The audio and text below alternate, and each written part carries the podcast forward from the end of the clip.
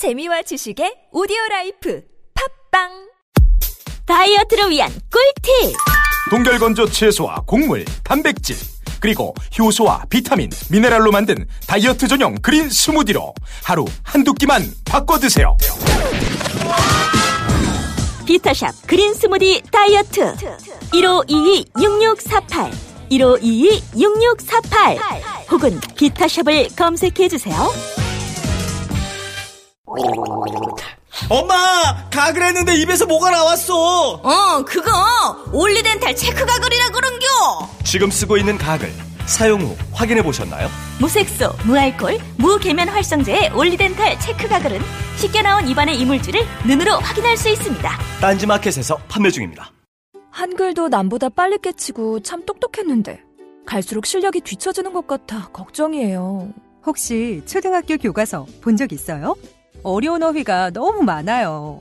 학교에서는 어휘 개념을 하나하나 설명해줄 시간이 정말 부족하잖아요. 그럼 어떡하죠? 내 아이의 어휘만큼은 내가 책임져야죠. 어휘 공부의 정성. 초등어휘 삼천, 초등어휘 오천. 검색창에 초등어휘 삼천을 쳐보세요. 자려고 누웠는데 저스툰, 지루한 지하철에 저스툰. 자려고 누웠는데 지루한 지하철에 클래스가 다른 재미 저스툰, 클래스가 다른 재미 저스툰. 웹툰 웹소설은 저스툰, 클래스가 다른 재미 저스툰.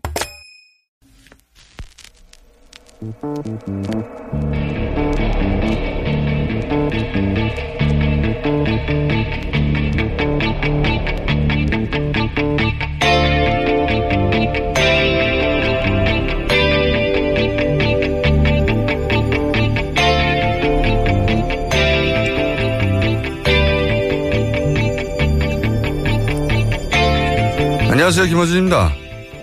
탈 원전을 놓고 갑론을박이 계속됩니다. 향후 수십 년을 좌우할 국가 에너지 정책을 근본적으로 방향, 방향 전환한 일인 만큼 갑론을박 당연히 해야 합니다. 이 과정에서 각 진영은 자기 주장을 강화하기 위해 낙관적 예측을 내놓거나 또는 불리한 수치를 제시하거나 하는 일들이 벌어집니다. 어떤 분야에서든 미래를 놓고 논쟁할 때, 그리고 그 일에 거대한 이권이 연결되어 있을 때, 어차피 누구도 가보지 않은 길이라 이 정도의 과정은 의례 있죠. 그럼에도 그 정도가 어처구니 없는 경우도 분명히 있습니다. 며칠 전 한 언론은 이런 보도를 했습니다. 원전, 백지화, 후폭풍, 연 육백만 명 일자리는 어쩌나.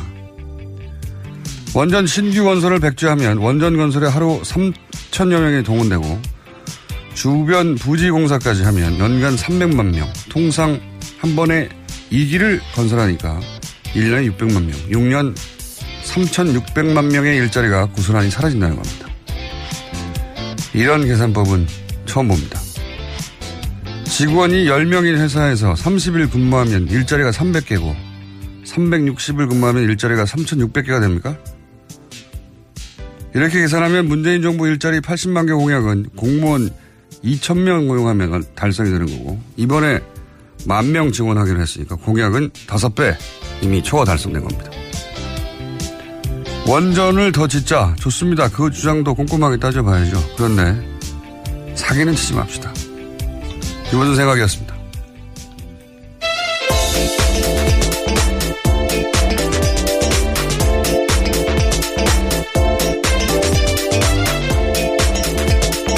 사인의 김은지입니다. 이 원전 더 짓자는 기사에 보면 어 뭐랄까 낙관적인 전망, 예? 좀 수치를 유리하게 해석하는 걸 넘어서는 기사들이 있어요. 보면. 예. 워낙 숫자가 널뛰죠. 기사에 따라서. 연간 육백만 명 일자리. 예. 육백만 명이란 말이죠. 충청남북도 인구 전체가 이백만 명이에요. 예. 충청남북도 영 일 세부터 어, 하여튼 전체 인구를 세 번 정도 완전 고용하는 숫자입니다. 육백만 명이면. 이런 수치가 어디서 나왔는지. 그러니까 이렇게 계산한 거예요. 예. 하루 일당을 받고 일하든 뭐 어쨌든 삼천여 명이 동원되면 다 일자리고. 지금 그러니까 직원 열 명인 회사가 한 달 근무한 일자리가 삼백 개라고 말하는 계산법이 있지 않습니까? 직원은 계속 열 명인데 삼백육십오 일 일 년 근무하고 나면 그 회사의 일자리는 삼천육백오십 개. 이런 계산법이 있습니다. 일단 이런 식으로 계산해서 큰일 났다 이러는 거죠. 이게 많아요. 네, 지금 뭐 공론조사가 들어가 있으니까요. 결과를 네. 좀 봐야 될 것 같습니다. 수기하는 내용들은요. 자, 그리고 또 이런 과장도 많죠. 원전을 당장 멈춰서 전기가 당장 부족해질 것이다. 아니면 논쟁은 좋은데 협박이거든요. 협박. 예. 자, 그 이야기는 저희가 또 다른 시간에 다루기로 하고 오늘 첫 번째 뉴스는 뭡니까? 네, 이번 주 이재용 삼성전자 부회장 재판이 집중적으로 이뤄지고 있습니다. 어제는 장충기 전 삼성 미래전략실 사장이 피고인 신문했습니다. 장 전 사장은 대통령 독대 직후 이재용 삼성전자 부회장한테서 한국 동계스포츠 영재센터 지원 관련 서류를 받았다라는 기존의 진술을 뒤집었는데요. 원래 특검에서는 이렇게 말했습니다. 그러니까 이재용 부회장이 직접적으로 서류를 줬다라는 건데요. 어제 나와서는 이재용 부회장이 아니라 안종범 전 수석한테서 자료를 받은 것 같다라고 말한 겁니다. 그러면서도 만남 시간과 장소를 특정하지는 못했습니다. 야, 최근에 이재용 부회장 변호인단의 그 변호 전략이 어, 고스란히 드러나고 있죠. 보면 이게 처음에는 이제 어, 독대한 후에 대통령을 댁도한 이후에 이재용 부회장이 서류를 줘서 예, 장시호 씨를 지원했다. 이게 골자였죠. 네, 뇌물죄 혐의입니다. 이 그 장시호 씨가 지원을 받게 된 그 과정에서 이제 굉장히 재밌었던 것은 장시호 씨가 최순실 씨가 갑자기 제안서 만들려고 해서 하루 만에 만들어서 뭐 맞춤법도 틀리고 비문도, 비문도 있고, 마, 예, 네. 비문도 많고 그 뭐 체력 훈련에 뭐 뭐죠? 체력 훈련의 구분과 배율을 알차게 하여 이런 뭐, 표현도 있고요. 예를 들면 말도 안 되는 문구들이. 예, 선수 출신인데 선수 출진이라는 정말 예, 대놓고 오타가 있습니다. 뭐 이런 식의 어설픈 제안서 만들었더니 삼성이 돈을 덕 준 거 아닙니까? 십억을 갑자기. 네, 십육억 이천팔백억 예. 원했습니다. 아, 이천팔백만 원요. 예. 그 그렇게 어설픈 서류 한 장 들고 와서 돈을 받아냈는데 그 과정을 특검에서 캐물었더니 이재용 부회장이 대통령을 만난 이후에 예, 이 연계 동계 스포츠센터 하라고 했기 때문에 돈 준 거다. 이런 취지로 진술을 했다가 여기서 이재용 부회장이 줬다는 게 빠진 거죠. 네. 직접 개입 사실을 부인한 겁니다. 네. 이재용 부회장이 준 게 아니고 안종범 수석이 줬다라고 이제 말을 바꾼 겁니다. 말을 바꾼 건데 어, 최근 이제 곧 그 결심이 있기 때문에 다음 주입니다. 네, 곧 결심이 있기 때문에 집중적으로 이런 내용들이 좀 쏟아지고 있는데 며칠 전부터 어, 첫 번째 전략은 아마 이제 특검 때만 하더라도 재판 대응 전략 그때는 변호사 있었을 테니까 있었을 테니 대응 전략이 있었는데 이랬던 것 같아요. 어, 피해자 코스프레. 네, 강요당했다. 박근혜 네. 전 대통령한테 강요당했다라는 거였죠. 근데 이제 그 강요의 주체가 박근혜 대통령이었다가 박근혜 대통령을 빼버리고. 최순실 씨만 넘긴 거예요. 예. 그렇죠. 최순실 씨에게 다 떠넘기는 것으로 이제 바꾼 것이고. 두 번째로는 이재용 부회장을 빼는. 아예 예. 빼버리는 거죠. 그 문서를 받았다거나 전달했다거나 하는 과정에서 이재용 부회장의 역할을 없는 것으로 안종범 수석이 등장한다든가 아예 그냥 최순실 씨가 등장한다든가. 그래서 박근혜, 이재용 두 사람이 그 삼성 변호인단의 변론에서는 어, 빠지고 있습니다. 그게 기본 전략인 것 같아요. 그리고 관련 진술들이 다 그렇게 모이고 있어요. 네, 어제 박상진 전 삼성전자 사장도 진술했었는데 이렇게 이야기했습니다. 이재용 부회장이 정유라라는 이름을 말한 적이 없다라고 이야기했고요. 또 자신은 최순실 씨가 삼성의 해코지할 수도 있겠다고 여겨서 돈을 뜯긴다고 생각했지 범죄라고는 생각 안 했다라고 주장을 하고 있습니다. 돈을 뜯긴다고. 아니 뭐 중학생이 골목길에서 어, 흔히 한 말로 삥을 뜯겼다 이런 식으로 표현하는 거 아닙니까? 대삼성이. 이렇게 표현해서라도 어, 부회장을 구해야 되는 거죠. 예. 네, 박근혜 전 대통령과의 관계는 선 그으면서 최순실 씨한테 모든 걸 집중하고 있는 겁니다. 네. 저는 이런 진술을 볼 때마다 결국은 이제 거래를 주고받은 게 아니라 자기들은 스포츠 진행을 했는데 그 와중에 최순실이라는 악당이 나타나가지고 어, 성장이 아주 고약하고 대통령에 가깝기 때문에 우리가 그 사람 보고 그 사람이 원하는 대로 안 해주면은 대통령한테 일러 바쳐서 이제 큰일 나니까. 그래서 최순실한테 삥을 뜯겼어요. 이거 아니에요. 네, 그런, 요약하자면 그런 주장이죠. 교장 선생님한테 끌려간 애들이 얘기하는 수준인데, 그러니까 삼성이라고 하는 기업이 대단함이 있잖아요. 실제. 세계적인 기업이기도 하고. 그 대단한 기업이 자기 오너 일가를 보호하기 위해서 하는, 노력하는 과정에서 드러나는 이 초라함. 아이, 참네. 빙빙뜯겼다는 거예요. 말이 이렇게 셉니까? 그렇죠. 네. 말세탁도 모두 최순실 씨 주도로 했다라는 거고요. 네. 다 최순실 탓으로 최순실 돌리고 있습니다. 최순실 혼자서 삼성을 네. 다 좌지우지했다는 돈을 뜯었다. 네. 우리는 그냥 당했을 뿐이고 대통령한테 직접 받거나 대통령이 직접 지시한 일은 없다. 이렇게 이제 변호 변호 전략이 짜져서 그렇게 다들 얘기를 하고 있습니다. 예, 그런데 앞서서 김종 전 차관이나 정유라 씨 같은 경우에는 삼성의 개입에 대해서 증언한 바가 있거든요. 부딪히는 진술들입니다. 제가 오늘 늦게 일어나가지고 아직 혀가 안 갑자기 풀렸어요. 그런 고백을. 지각해서 아슬아슬하게 도착했거든요. 야, 혀가 안 풀려가지고 지금. 하, 뭐 너무 초라해요. 예. 이 정도 기업이 예, 오너. 회장 한 명 살리겠다고 자기들이 바보가 되고 있는 중이잖아요. 기꺼이. 그렇게 세계 최고의 기업이라고 광고되면서. 자, 다음 뉴스는요. 네, 계속해서 이재용 삼성전자 부회장 재판 소식 전해드리면요. 오늘 박근혜 전 대통령이 다시 증인으로 채택됐습니다. 이번이 세 번째인데요. 하지만 박근혜 전 대통령은 재판부에 사유서를 제출하고 불출석하겠다라는 의사를 밝혔습니다. 이것으로 이재용 부회장의 재판 같은 경우에는요. 박근혜 전 대통령에 대한 증인 신문 없이 심리가 종료될 것으로 예상됩니다. 음. 원래 이제 구치소에 수감된다는 자체가 강제 구인이 언제든 가능하도록 증거인멸이 되지 않도록 도주의 위험이 그렇죠. 없도록. 그렇죠. 그게 도주의, 구속의 이유입니다. 도주의 위험이 없다는 말이 이런 거거든요. 이렇게 뭐 증인이나 혹은 어 불러서 조사, 신문, 예. 예, 조사하고 싶을 때 항상 그 자리에 있어서 항상 조사할 수 있도록 그렇게 인신을 구속할 필요가 있다고 재판부가 인정해서 구치소에 수감시켜 놓는 건데 형이 확정되지 않았어도 지금은 거기 있는데도 안 와가지고 구인장을 구치소에 있는데 구인장을 발부하는 일도 없는 일이지만 더 전무후무하는 것은 구치소에 있고 플러스 구인장까지 발부됐는데 안 온다는 겁니다. 안 온다는 거예요. 말이 안 되는 일인데. 네. 하지만 자신의 재판은 계속 나오고 있습니다. 자신의 재판은 나오고 어, 그리고 증인으로 안 나오는 거죠. 그렇죠. 불리한 상황. 이재용 부회장. 재판에 나와서 말 실수를 하거나, 왜냐 말을 해야 되니까, 여기서는. 증인, 증인이니까. 말 실수를 하거나 불리한 거, 말을 하게 될까봐 안 나오는 거죠. 이게, 이 자체로 법을, 사법부를 무시하는 거고 다 무시하는 거죠, 사실은. 무시하는 건데, 전직 대통령이라는 이유로 그냥 넘어가는 겁니다. 어쩔 수가 없다고. 김, 김은지 기자가 이렇게 하면 어떻게 될 것 같아요? 이런 생각 자체를 하지 못합니다. 안 나갈 수 있다라는 생각을 할 수 있을까요? 보통 사람들이요. 그건 당연히 없죠. 없는데 예. 예. 혹여라도 한다면. 예.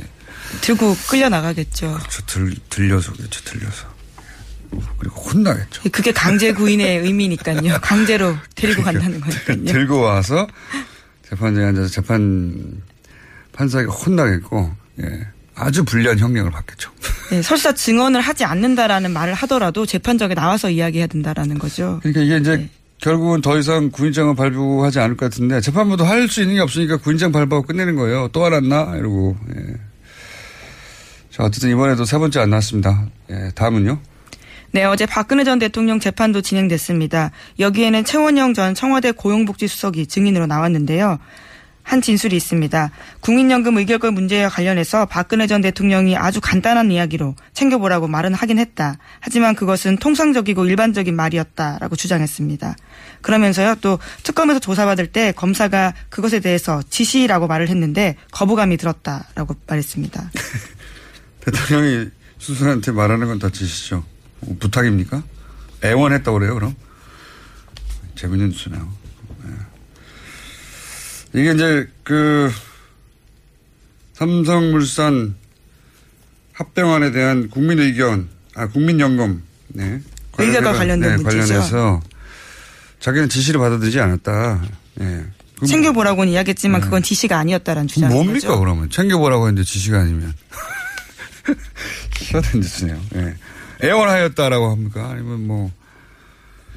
참네. 관련 뉴스가 또 있죠. 네, 네 계속해서 청와대 삼성 합병 의결권 관련 문서 전해드린 바가 있는데요. 그것을 국무조정실 김아무개 과장이 썼다라는 소식 어제 전해드렸습니다. 관련해서 김 과장은 검찰 조사 받았다라고 하는데요. 또 문건 내용 좀 더 자세하게 나왔습니다. 잠깐만요. 그러니까 이 사람이 어제 다룬 국무조정실 공무원이었는데 삼성 합병 네, 문건 만들어 놓고 삼성에 가신 분이잖아요. 네, 네. 그렇죠. 그리고 다시 또 국무조정실로 네, 돌아왔습니다. 훌륭하신 분인데. 네. 굉장히 인상적인 커리어입니다. 삼성 어, 문제를 해결해주고 삼성으로 간 공무원. 다시 다시 그리고 또 공무원이 된 훌륭하신 분인데. 네, 그 관련된 문건에서요. 문건의 항목이 세 가지가 있다고 합니다. 검토 배경, 관련 동향, 점검 포인트. 특히 점검 포인트가 눈길을 끄는데 국민연금 의결권 행사에 개입할 것인지 만약 정부가 개입한다면 의결권 방향을 어떻게 행사할 것인지 초점이 맞춰서 쓰여 있다라고 합니다. 그렇군요. 음.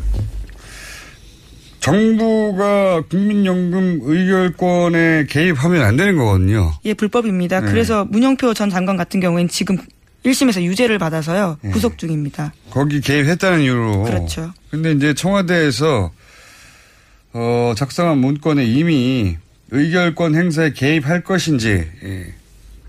개입하면 어떻게 할 것인지, 어, 의, 의, 의논을 했다는 거, 불법을 의논했다는 거죠. 실제 정황은 이제 개입한 것으로 보이고, 예. 그래서 구속돼 있는 거고. 네, 이때가 특히 중요한 게요. 의결권 행사하기 한 달 전에 쓰인 문건입니다. 이게 뭐가 문제인지도 다 분석이 돼 있단 말이죠. 주주 이익이 무시되고 뭐 등등. 그 이외에 이어진 언론들의 비판이나 주주들의 비판도 다 알고 있었어요. 다 알고 있었는데 그래서 몰래 한 거죠. 예. 몰래 했고 실제 그 덕분에 예. 삼성 승계 문제, 아버지가 아들한테 재산 물려주는 문제는 대단히 중요한 부분이 해결된 거죠. 근데 삼성은 이건 자기들하고 상관없이 일어난 일이다. 정책이라고 네. 주장하고 네. 있는 정책이라고 거죠. 정책이라고 청와대도 박근혜 대통령도 이재용 부회장 쪽도 다 이건 그냥 뭐 국가의 정책이었고 삼성에서는 아니 국가가 정책을 이렇게 했는데 뭐 우리가 뭐 이러고 있는 겁니다. 아무 상관이 없다 이건 주고받은 게 아니다. 주고받은 이거는. 게 아니다. 뇌물이 네. 아니다라는 거죠. 주고받은 게 아니고 다 저절로 일어난 일이다. 그냥 상식적으로 얼핏 보기만 해도 이상하게 짝이 없는데 불안한 것은 네, 법이라고 하는 것은 어, 드러난 정황만 따지기도 하거든요. 소극적으로. 드러난 뭐랄까요. 물증이나 아주 소극적으로 해석하기도 하기 때문에 이게 아주 뇌물죄가 안 될 수도 있다면 어떨까요? 이게 기분이 우리가. 그런데 네. 관련된 물증이 벌써 많이 나왔습니다. 청와대 캐비넷 문건도 그렇고요. 안종범 전 수석의 수첩도 그렇고요. 근데 그게 결정적으로 삼성을 봐줘라 이렇게 돼 있지 않으니까 해석에. 해석을 하면서 이제 결정의 물증이 아니고 증, 증인들은 다들 아니라고 하고 있고 또 삼성이고 전직 대통령이고 하니까 여기서 뇌물죄가 인정되지 않으면 어 지난 몇 달간의 어떤 촛불 집회나 탄핵도 다 허망한 일인 거예요. 네, 관련해서 뇌물죄가 만약에 무죄가 나온다면 박근혜 전 대통령 재판에도 당장 영향을 미칩니다. 그렇죠. 뇌물죄 혐의가 가장 핵심이기 때문에요. 형량도 대단히 낮아질 테고 예. 뇌물이 아니었어? 야, 그럴 수 있는 힘이 있어서 네, 걱정이 됩니다. 자, 어, 다음 순요. 네, 어제 국민의당은 문재인 대통령 아들 준용 씨의 취업 특혜 의혹을 관련해서 다시 끌고 나왔습니다. 제보자 건으로 검찰 조사를 받았던 이용주 의원이 해당 의혹이 가시지 않았다라고 주장해서인데요. 이 의원은 또 대선 과정에서 문 씨 관련 의혹을 제기할 만한 충분한 사정이 있었던 걸로 보인다라고 주장하기도 음, 했습니다. 이거 억울하다는 거죠. 예. 네. 내 밑에 사람들 주장했지만 나는 몰랐고 나는 그때도 정당한 문제제기를 했을 뿐이다. 예, 이런 말을 하는 건데 근데 이제 조작을 한 게 본인이 단장으로 있는 공영선거단에서 예. 예, 해서 한 거고 부단장은 모두 기소됐잖아요. 그렇죠. 두 사람 네. 다 기소가 됐습니다. 어, 법적 책임을 벗었지만 정치적 책임도 있지만 더 나아가 단장으로 관리 책임도 있는 거란 말이죠. 예. 원래 사과할 때 그냥 사과만 해야 되는데 그렇지만 그 뒤에 그럼에도 다만 이렇게 붙는 순간 사과 효과도 사라진단 말이죠. 예. 그리고 당시에 철저하게 검증했었다는 주장 여러 차례 했었거든요.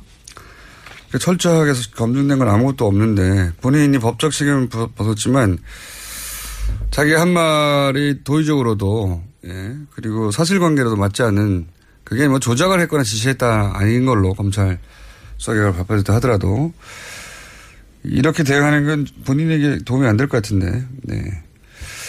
어쨌든 제 궁금증은 풀리지 않은 채 그러니까 누가 신사에 관한 정보들을 주었는가 개인이 알 수 없는 네. 풀리지 않은 채 이 제보 조작 사건은 이렇게 일단락되고 있습니다. 저는 계속 궁금하기 때문에 예, 파악해볼까 합니다만 한계가 있네요 이젠. 자 다음 뉴스는요. 네, 안철수 전 국민의당 대표가 전당대회 출마 결심을 굳힌 것으로 알려졌다라고 엠비엔이 보도했습니다. 안철수 전 대표와 가까운 당내 관계자의 말을 인용해서인데요. 안 전 대표의 출마 의지가 굳어졌다면서 이르면 오늘 출사표를 던질 것이다 라고 말했습니다. 그래요. 네, 물론 인용 보도이긴 합니다. 네.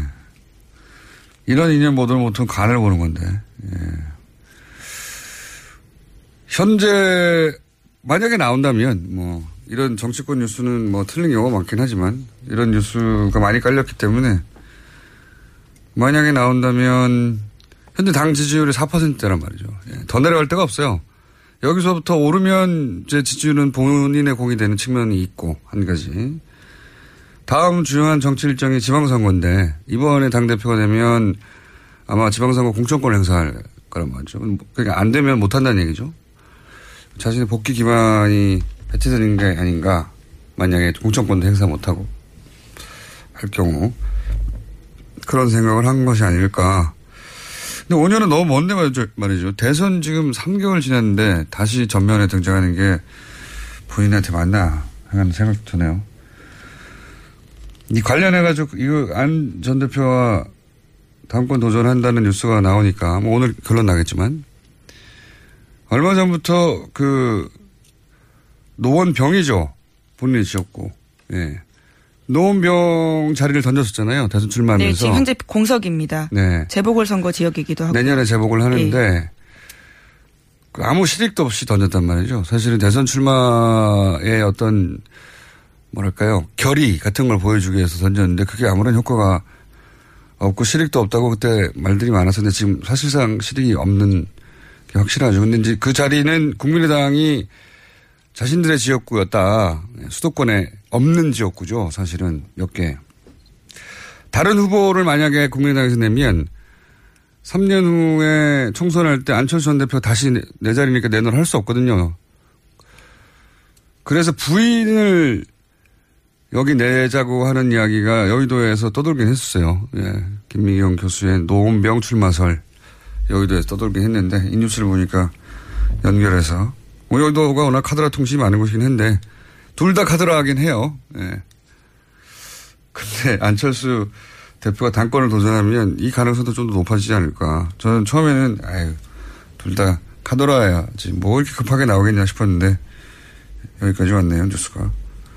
근데 이제 김민경 교수 출마하면은 말들이 많겠죠. 왜냐면은 부인이 출마한 케이스들이 과거에도 있긴 있어요. 근데 대부분 어 주변에서 억울하게 의원직을 상실했다 이런 경우에 나가는 거지 본인이 서, 스스로 자기 대선에 유리하라고 던진 자리에 부인이 나온다는 게 제가 보기엔 여론이 좋지 않을 것 같긴 합니다만 어쨌든 안철수 전 대표가 갑자기 다시 당권 도전한다니까 생각이 나서 말씀드렸습니다. 시간이 다 됐네요. 네. 네. 그리고 제가 충천 남북도 이백만이라고 했는데 충천 남도가 이백만이네요. 네. 죄송합니다. 충청도 여러분. 인구를 제가 줄였어요. 심각하게 줄이셨습니다. 네. 북도가 따로 한 백육십만 정도 된답니다. 네. 그래도 합치면 삼백오십만이니까 육백만 일자리는 들어갑니다. 네. 말도 안 되는 기사였죠. 여기까지 하겠습니다. 시사인의 김은지였습니다. 감사합니다. 골반 잡자 바로 잡자 바디로직, 허리 통증 바로 잡자 바디로직, 이천십칠 년 쿨 썸머 바디로직 라이트 출시. 통기성이 좋아 땀 걱정 없이 한여름에도 쾌적하게, 입은 듯 안 입은 듯 가벼움의 신축성은 그대로, 자세가 좋아지는 골반 교정 타이즈 바디로직. 검색창에 골반 교정 바디로직 라이트. 아무도 묻지도 따지지도 않고 가입하셨다고요? 보험은 너무 어려워요. 걱정 마십시오. 마이보험 체크가 도와드립니다. 일팔공공 칠구일칠 마이보험 체크로 지금 전화 주세요. 일팔공공 칠구일칠. 이미 가입한 보험이나 신규 보험도 가장 좋은 조건을 체크해서 찾아드립니다. 인터넷 한글 주소 마이보험 닷 컴 또는 카카오톡에서 아이디 검색 마이보험을 친구 추가하여 상담하실 수 있습니다. 모닝똥? 제겐 사치였죠. 내가 토끼인지 토끼똥이 나인지, 내가 변을 본 것인지 변을 당한 것인지, 나는 바나나이고 싶다. 간혹 구렁이이고도 싶다. 미궁 대장사랑! 빅똥의 추억, 미궁 대장사랑이 찾아드립니다. 혈중 콜레스테롤 개선과 배변활동에 도움을 주는 건강기능식품입니다. 검색창에 미궁 대장사랑. 미궁 장사랑 이름 바꿨어요. 프로바이오틱스 십이 종 추가. 미궁 대장사랑.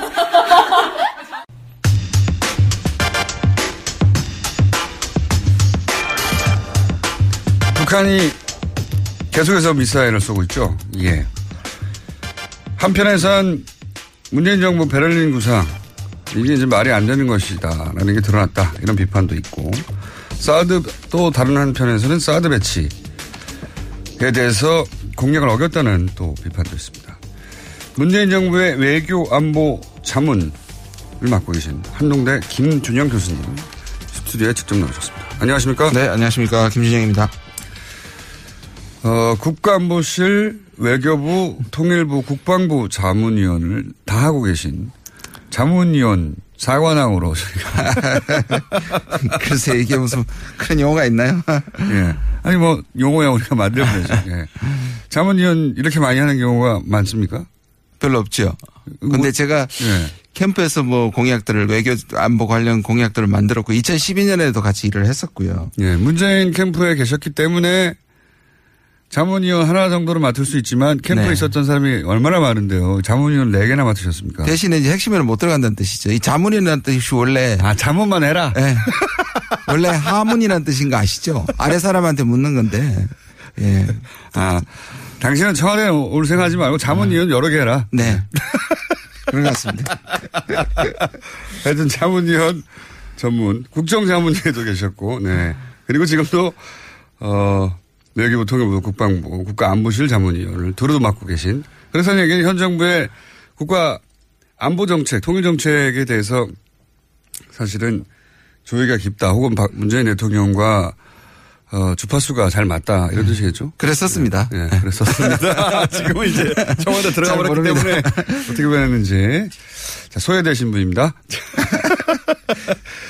그래서 저희가 청와대에 계신 분들은 직접, 어, 스튜디오 나오질 않으니까요. 네. 전화 연결도 안 되고. 그러면 뭐 대안으로 저를. 예, 대안으로. 괜찮습니다. 그나마 이분이 제일 가깝지 않는가. 자문위원도 많이 하시고 해서 모셨습니다. 자, 그런 분이고요. 우선, 어, 아이씨비엠급이라고 이제. 네.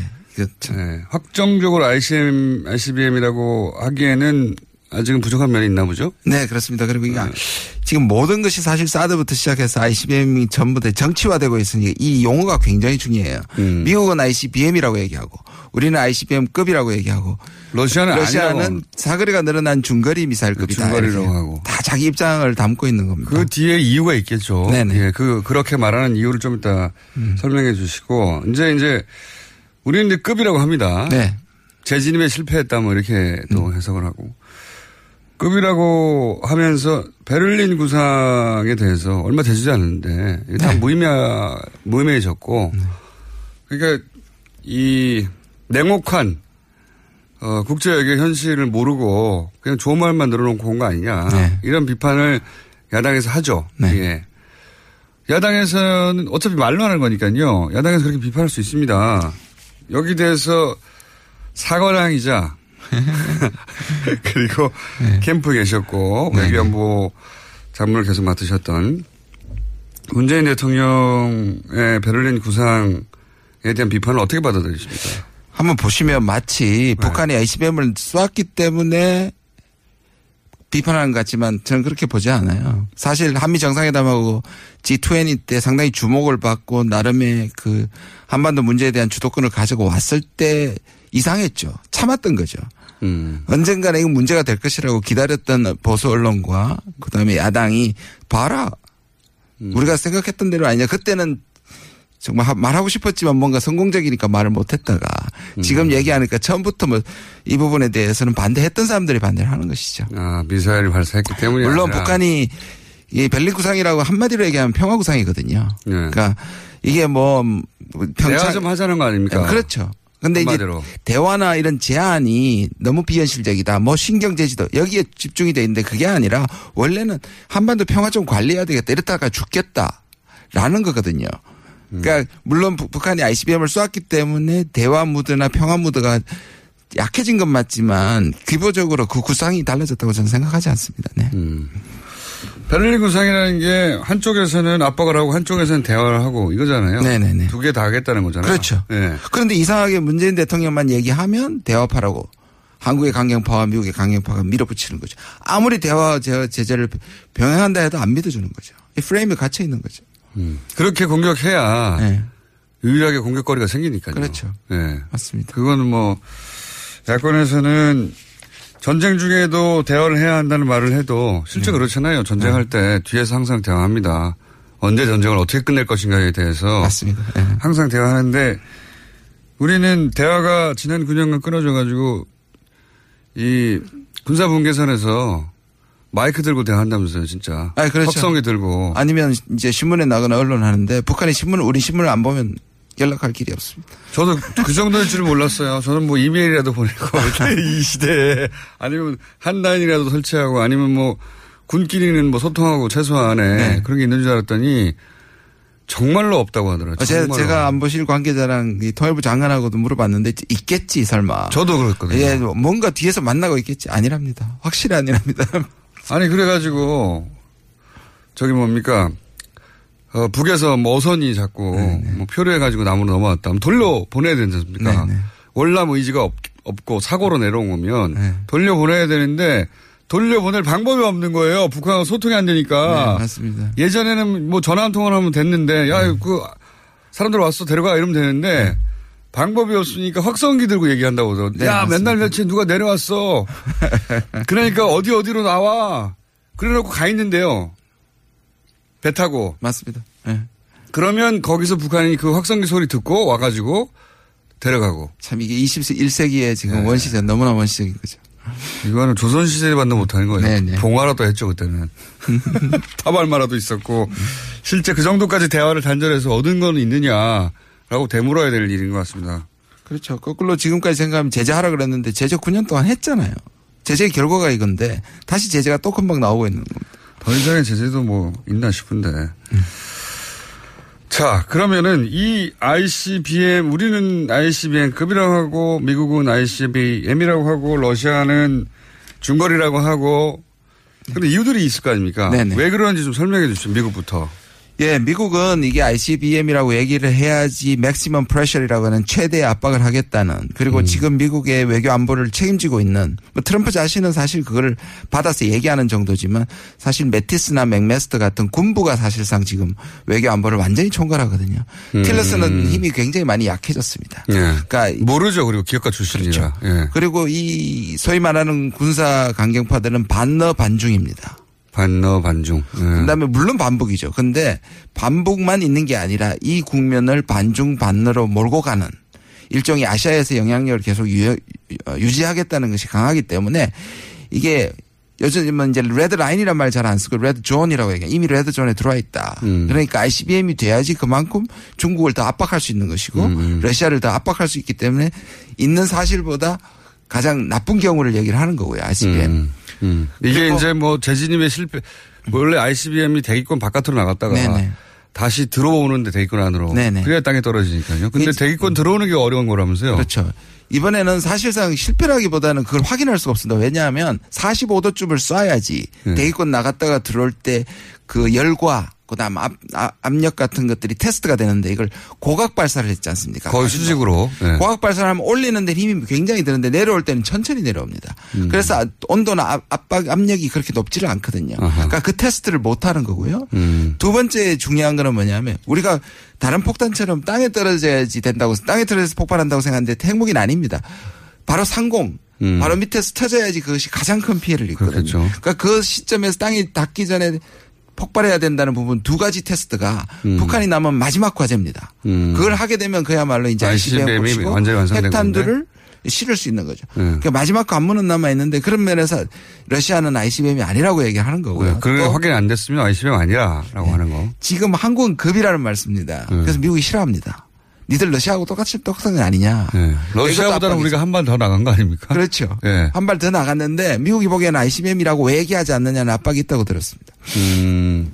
그러면 러시아는 왜 이렇게 쭉 발을 빼고 있습니까? 지금 말씀드린 것처럼 미국의 압박의 수단이라는 건 아는 거고 음. 그다음에 그 두 가지가 되기 전에는 이것을 아이씨비엠을 볼 수가 없다는 거고. 그러나 음. 이제 미국적 입장에서 보면 이게 언론에 나서 사거리가 시카고까지 가지 않습니까? 네. 그러니까 기술적으로나 과학적으로나 군사적으로는 아이씨비엠이 아닐 수 있지만 그러나 미국 느낌은. 사람들이 느낌이긴 아하. 이게 아이씨비엠이라고 보는 게 또 음. 예. 러시아는 아, 또 이런 것도 있겠군요. 러시아는 이미 국제 제재를 받고 있잖아요. 그렇죠. 예. 동병상련입니다 사실. 미국 우크라이나하고. 북한하고. 아, 예. 우크라이나 사태 때문에 예. 경제 제재를 받고 있으니 북한하고 어, 입장도 비슷하고 맞습니다. 그리고 북한이 만약에 그게 아이씨비엠이라고 이제 러시아도 인정을 해버리면 러시아도 압박에 동참하라고 또 또 다른 제재가 있을 수도 있으니까 네. 아니라고 하는 게 좋겠군요. 그렇죠. 그리고 지금 음. 북한 러시아 같은 경우에는 중국하고 상당히 공조를 합니다. 왜냐하면 이 미국이 계속 밀어붙이니까요. 그다음에 또 한국의 한반도에 대해서 러시아는 잊혀진 존재가 됐거든요. 과거에. 그렇습니다. 그래서 러시아는 이 푸틴이 영향력을 회복하기 신동방 정책이라고 얘기했지 않습니까? 그러니까 러시아는 한반도로 돌아와서 목소리가 커지고 싶은데 지금은 미국 편을 들었다가는 자기 목소리가 커지지 않죠. 중국 편을 들고 음. 북한 편을 드는 것이 자기들한테는 유리한 거죠. 대충 그, 그 주변국들이 왜 서로 다 입장이 다른지 음. 대략은 이해가 갔습니다. 그런데 이제 이 사안을 두고 굉장히 많은 견해들이 갈리는 것 같아요. 이제 문재인 대통령이 어, 사드 잔여 사기 발사대를 네. 네. 추가 배치를 지시를 했지 않습니까? 네. 여기에 대해서 어, 보수 진영은 뭐 이 자체에 대해서는 토를 달 수가 없죠. 근데 네.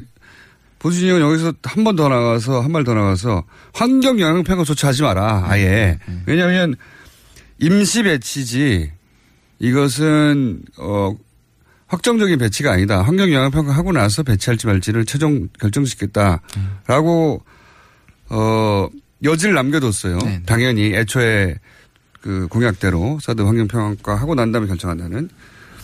또 한편에서는 이렇게 공식적인 절차. 그러니까 환경 영향평가를 다 거쳐야지 배치한다고 해놓고 임시 배치지만 배치해버렸으니까 저는 양쪽으로부터 비판받을 수 있는. 네, 맞습니다. 굉장히 뭐랄까 저, 저 개인적으로 잘 이해가 안 가는 수였거든요. 네. 만약 실제 물론 이런 건 있습니다. 이거, 이것부터 좀 설명해 주셔야 될 것 같은데 이 발사대를 추가 배치한다는 것의 의미 그러니까, 네. 그러니까 군사적 의미 네. 실제로는 정치적 의미 말고요. 네. 사드 배치 발사 사드 발사대는 지금 현재는 깡통이잖아요. 깡통이라고 저는 표현하는데 네네. 깡통이라는 말은 지금 사드 발사대를 배치하면 거기 이미 다 미사일이 꽂혀 있고 네네. 레이더가 작동하고 누르기만 하면 발사되고 네네. 그런 상황으로 이해하는 분들도 굉장히 많거든요. 네네. 근데 실제로는 아무것도 없잖아요. 뭐 그거는 군사적으로 확인은 안 됐는데 네. 뭐, 네, 네, 그렇게 얘기를 하고 있죠. 네네. 네. 거기에 미사일이 없어요. 그래서 빈 깡통인 겁니다. 발사대 자체는. 그렇지만 어, 이것을 배치한다는 자체가 가지는 이제 정치적 어, 효과 때문에 중국에서도 뭐라고 하고 네네. 뭐 네. 미국은 발, 뭐 설치하라고 하고 이러는 거 아니겠습니까? 그러니까 이, 이 무기를 쓸 수는 없어요 현재. 쓸 수는 없는데 배치를 해, 하긴 했단 말이죠. 쓸 수 있는 조건을 만든 거죠. 네. 왜 이렇게 한 겁니까? 그게 지금 보시면 네. 이게 사드는 사실 북한이 무서워하지도 않고 한, 한 남북과의 문제가 아니죠. 아이씨비엠도 남북의 문제가 아닙니다. 이런 거예요. 왜 무서워하지 않는지 말씀해 주세요. 잠깐. 왜냐하면 사드는 지금 북한은 한국을 아이씨비엠은 미국을 쏘는, 미국을 쏘는 거고 네. 아이씨비엠 정도의 높이나 발사거리거나 속도면 사드는 따라가지를 못하는 거죠. 종말 네. 단계에서의 성능도 의심스러운데 네. 그것이 미국으로 날아가는 아이씨비엠을 한국이 막을 수 있는 건 전혀 없는 거죠. 말도 그러니까 안 되는 거고. 말도 안 되는 거고. 사드에 대한 미, 북한은 관심이 없어요. 그렇죠. 예, 전혀 실제로. 관심이 없습니다. 예. 그러면 왜 그러냐. 사드는 중국이 관심이 있는 거잖아요. 그러니까 예. 지금 한번 보시면 돌. 중국은 돌, 왜 관심인지 또 설명해 주세요. 예, 돌을 던진 거 한번 보시면 한국이 베를린 구상에서 북한한테 공을 던졌죠. 돌이 예. 아니고 공을 던지면 북한은 한국한테 공을 다시 던지지 않고 미국으로. 아이씨비엠으로 미국을 던졌습니다. 네. 그러면 미국은 사드를 가지고 중국을 던진 거예요. 그렇죠. 그렇죠. 네. 왜냐? 사드는 중국에 대한 그러니까 사드 자체가 주, 중국인 중국도 과장을 하죠. 네. 사드를 하면 전략적 균형이 깨진다. 그러나 사드 한 대로 전략적 균형이 깨질 정도는 아닙니다. 중국도 과장을 하는데 아까 뭐 군사적 의미도 중요하지만 정치적 의미 말, 말씀하지 말라 그랬는데 정치적 의미가 굉장히 중요한 게 뭐냐면 여기서. 아니, 말씀하지 말라는 게 아니라 군사적 의미 설명하고 나서 설명해 달라는 거 아, 네. 말씀해 주십시오. 오해였습니다. 네. 근데 이거 이제 미중 간의 이 한반도를 놓고 주도권 경쟁인 거죠. 그러니까 네. 이것은 웃기지 마. 중국, 미국이 중국한테 우리 사드 배치할 거야. 그러니까 각오해. 이렇게 얘기하는 겁니다. 그럼 이렇게 된 겁니까? 베를린 구상이라는 것으로 음. 일단 대화 좀 하자고 네. 북한에 공을 던졌더니 음. 북한은 야 우리는 지금 미국하고 문제를 풀어야 돼. 그렇죠. 해서 미국에다 아이씨비엠으로 공을 던지니까 네. 미국은 북한을 직접 폭격하거나 할 수는 없고 네, 네. 그 얘기는 계속 나와요. 북한을 직접 타격하면 한반도가 괴멸되고 그럴 경우 뭐 몇십 년이 걸려서 되는데 뭐 감당할 수 없는 피해다. 그래서 네. 그 직접 폭격론은 사라진 거 아닙니까? 네, 오래전에. 근데 네. 그러니까 이제 중국한테 네. 중만이 북한을 압박할 수 있다고 중국에 공을 던졌어요. 네. 그랬더니 중국은 공을 안 받고 무슨 소리냐. 우리 제재로 북한 문제 해결될 수 없다라고 했더니 그러면 한국에서 다시 사드로 중국한테 압박을 던진 겁니까? 네네. 네. 공이 많이 지금, 왔다 갔다 하네요. 지금 보시면 네. 이 사드 문제는 이번에 배치하는 건 저도 개인적으로 상당히 좀 너무 앞서갔다고 생각을 하고. 그러니까 이게 중요한 카드 중에 하나인 것 같은데. 네, 중요한 카드고요. 근데 이게 대통령이 좀 일단 분노를 하신 것 같아요. 음. 나름의 선의를 가지고 북한을 얘기하는데 북한한테 배신당했다고 생각을 하고 또 하나는 뭐냐면 칠월 사일날 발사했을 때 임계치에 들었다고 얘기를 했거든요. 그리고 음. 이십사일 만에 또 때리니까 임계치 다음에 뭐가 있습니까? 그 나름의 이제 분노를 좀 한 것 같고 제일 중요한 건 미국의 압박입니다. 그, 그분이 분노는 잘 안 하는 분이죠. 그러니까요. 분노라기보다는 굉장히 냉정하게 계산한 것 같기도 하고요. 네, 네, 근데 이 정도는 이제 해야 되지 않나. 실제로는 압박이 미국의 압박이 굉장히 셌던 거예요. 그러니까. 아. 노무현의 재탄생이냐 하는 의심을 계속했고요. 저는 실제로 의심하는 사람도 있었겠지만 그 의심거리를 두고 더 압박한 거죠. 아닌 걸 보여줘라. 의심을 핑계 삼은 거죠. 핑계 삼은 거죠. 네. 그래서 계속해서 사드를 사드를 뭔가 이 정체성의 문제에 아주 중요한 관문처럼 생각을 하는 거죠. 한미 정상회담 때 사상 검증하는 거 아닙니까? 맞습니다. 네. 그러니까 옛날에 그 우리 광주 의과 같은 혁명 같은 것들을 사상 검증했듯이 지금 네, 하는 거 하고 있는 거. 김대중 전 대통령 사상 검증했듯이. 네, 맞습니다. 미국이 문재인 정부한테 어, 사상 검증이라고 하는 카드를 들고 나와서 네네. 노무현 투 아니냐. 네, 노무현 맞습니다. 때 독자 노선 걸었는데 네. 독자 노선 가려고 속으로 그러지 네. 하고 계속 이렇게 던지는 거잖아요. 그죠? 그러니까 우리가 일단은 시간을 대통령께서 시간을 일 년을 일 년도 일 년 반을 벌었지 않습니까? 환경평가를. 네. 그거 벌었는데도 그리고 미주, 한미 정상회담 할 때 약간의 오해를 불식시켰음에도 불구하고 아니 그렇게 할 거면 왜 안 하냐고 끊임없이 압박을 한 거죠. 그러니까 이런 의미입니까? 그러니까 어차피 발사대라는 게 실제 무기는 배세이지 않고 깡통이니까. 네. 사실은 이걸 배치해도 아무도 협박을 안, 압력을 안 받아요. 중국도 뭐 미, 북한도 그렇지만 정치적 의미는 크고 네네. 미국의 불만을 풀어줄 수 있으니 일단 그러면 임시라고 달아서 배치해놓고 네. 나중에 환경영향평가 끝나고 난 다음에 우리가 그걸 가지고 딜을 할 수도 있다. 네네.